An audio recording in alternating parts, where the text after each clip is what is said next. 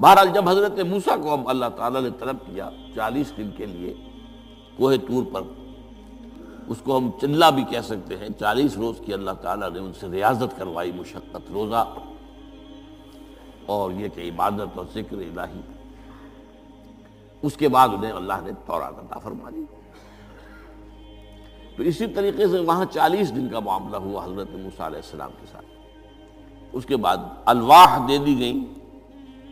جو پتھر کی تختیاں تھیں ان کے اوپر، جو احکام اشرا ہیں، دی ٹین کمانڈمنٹس، جو بنیاد ہے جیسے میں نے کہا کہ سورہ بقرہ جو ہے، شریعت محمدی کی اساس ہے، تو شریعت موسوی کی اساس وہ ٹین کمانڈمنٹس ہیں، جو کہ پتھر کی سلوں پر لکھی ہوئی دی گئی ہیں حضرت موسیٰ علیہ السلام کو کوہ تور پر۔ اب پیچھے کیا ہوا؟ حضرت موسیٰ کی اس غیر حاضری میں سامری کو موقع مل گیا۔ اس نے گمراہ کرنے کے لیے ایک شعبدہ دکھایا۔ اور وہ شعبدہ کیا تھا؟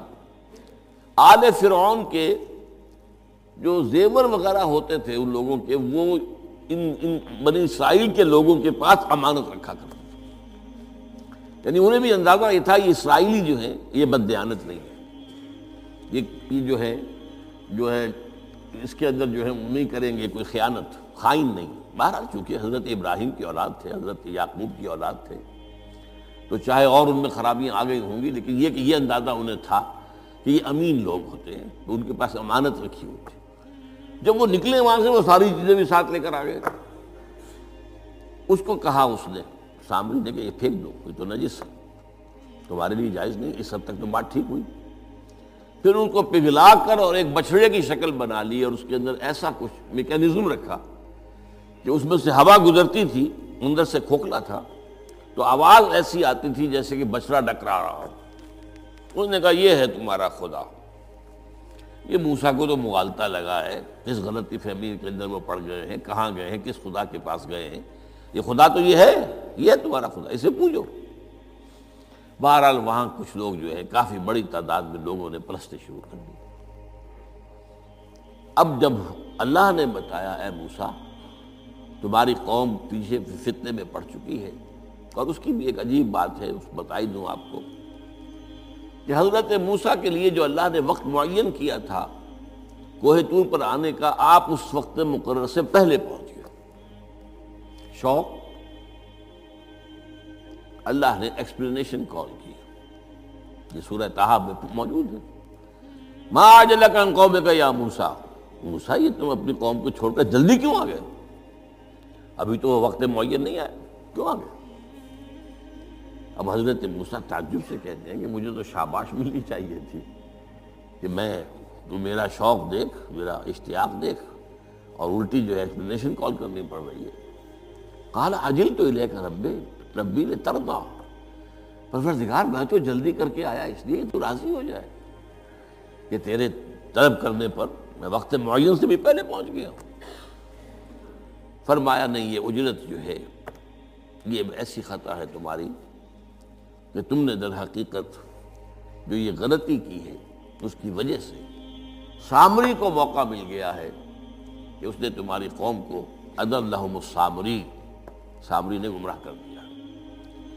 یہ خبر پا کر اب حضرت موسیٰ علیہ السلام جب آئے ہیں واپس اپنی قوم، اس کے لیے جو الفاظ آئے ہیں، یہ سورہ آراف کے اندر ہے، فلما رجع موسا ادا قوم ہی غزبان آصفہ یہ غزبان یہ غزب کی ایک انتہائی شکل ہے۔ اس وزن پر عربی زبان میں جو الفاظ آتے ہیں، وہ کسی شے کی شدت کو ظاہر کرتے ہیں۔ انا جوان، میں بھوک سے مرا جا رہا ہوں۔ انا اچھان میں پیاس سے مرا جا رہا ہوں۔ اسی طرح رحمان، جس میں رحم جو ہے، وہ ٹھاٹھے مارتے سمندر کے مارے میں تو اس وزن پر جو الفاظ آتے ہیں، اسی وجہ سے غزبان تو میں کہہ رہا تھا، یہ ہے جلالی طبیعت حضرت موسیٰ علیہ السلام کی۔ کہ انہیں جب یہ اندازہ ہوا کہ میری قوم کے کچھ لوگ جو ہیں وہ اس طریقے سے گمراہ ہو گئے مشرق ہو گئے، وہ شرک بھی جلی شرک، خفی شرک نہیں باقاعدہ ایک پرستش جو ہے ہو رہی ہے، ایک بچنے کی، اسے خدا مانا جا رہا ہے۔ اصفا بہت ہی متاثف ابھی دو الفاظ آ گئے غزبان اصفا ایک جانب غضبناک اور دوسری طرف انتہائی افسوس اور رنج کی کیفیت۔ چنانچہ وہاں آ کر جو الفاظ قرآن مجید میں آئے ہیں، اسی جلالی طبیعت کا مظہر وہ القل الواح وہ جو لے کر آئے تھے تخلیاں وہ تو آپ نے ڈال دی۔ وہ اخذ میرا سے عقیے یہ جرم ہوئی لے اپنے بھائی حضرت ہارون کا سر پکڑ کر، بلکہ داڑھی کے بعد پکڑ کر اور پیشانی کے بعد پکڑ گھسیٹا یہ تم نے کیا کیا؟ میں تمہیں خلیفہ بنا کر گیا تھا یہاں۔ تمہارے ہوتے ہوئے اور یہ کام ہو گیا۔ تم کیوں نہ میرے پیچھے آ گئے مجھے بتانے کے لیے؟ باہر چونکہ خلیفہ بنا کر گئے تھے انہیں رہنا تو وہاں تھا۔ لیکن انہوں نے کہا کہ مجھے مجھے اندیشہ یہ ہوا کہ آپ یہ کہیں گے کہ تم نے بنی اسرائیل میں تفرقہ پیدا کر دیا۔ اس لیے میں نے برداشت کیا کیا کر روکتا رہا میں۔ لیکن یہ کہ میں نے ان کے درمیان جو ہے کوئی بہت بڑا قدم نہیں اٹھایا، لیکن بہرحال اس کے بعد جو قدم اٹھایا گیا وہاں پر، وہ فیصلہ کیا گیا کہ بارہ قبیلوں میں سے ہر قبیلے کے جتنے لوگوں نے یہ شرک کیا ہے، اسی قبیلے کے لوگ جو توحید پر قائم رہے ہیں، وہ اپنے بھائیوں کو قتل کریں اور ذبح کریں۔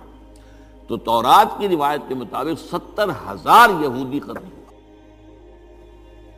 اور یہیں سے قتل مرتد کی سزا اسلام میں یہ قتل ہے۔ یہ سب بات لوگ کہتے ہیں جو منکرین حدیث ہیں آج کل، اور روشن خیال ہیں، اور جو اپنی روشن خیالی کا جو سند لینا چاہتے ہیں مغرب سے۔ تو مغرب کا تصور تو یہ ہے کہ یہ انسانی حقوق میں سے ہے۔ ایک مسلمان ہے، اسے اگر عیسائیت پسند آ گئی، عیسائی ہو جائے، اس کا حق ہے۔ کیونکہ مجرم تو نہیں۔ یہ تمہاری شریعت میں یہ کہ قتل کر دیا جائے۔ یہ تو حقیقت جو بنیادی حقوق ہے انسان کے، اس کے خلاف ہے۔ اسی طریقے سے ایک مرد اور ایک عورت رضامندی سے زنا کرتے ہیں، آپ کو کیا اعتراض ہے؟ جو ان کا حق ہے۔ ہاں مائنر نہ ہو چھوٹے نہ ہو نابالغ سے زندہ نہ کیا گیا ہو جبر نہ کیا جائے۔ جبر کریں گے تو مجرم ہو جائیں گے۔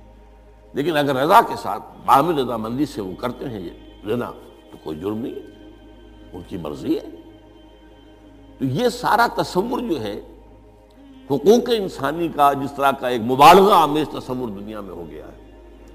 اس کی روح سے ہمارے ہاں بھی جو لوگ ہیں، جو ان کے، انہی کو ماڈل بنا رہے ہیں اب، تو وہ کہتے ہیں کہ جناب قرآن میں کہاں ہے؟ مرتد کی سزا۔ اس طرح قرآن میں کہاں رجم کی سزا؟ تو یہ جان لیجیے کہ یہ دونوں سزائیں حضور نے اپنی سنت کے ذریعے سے نافذ کی ہیں، لیکن اخذ کی ہیں تورات سے۔ ظاہر بات ہے کہ حضور سے پہلے سن، جو شریعت موسوی تھی، وہ لاگو تھی۔ یہودیوں کے لیے شریعت موسوی تھی، آج تک بھی ہے۔ عیسائیوں کے لیے بھی حضرت مسیح یہی کہہ کر گئے تھے کہ یہ نہ سمجھنا کہ شریعت موسوی کو ختم کرنے آیا ہوں میں۔ Law of Moses don't think I come to destroy law this law of Moses will be applicable to you وہ تو سینٹ پال نے ختم کیا اور آج کی عیسائیت جو ہے یہ عجیب مذہب ہے جس میں کوئی قانون ہے ہی نہیں۔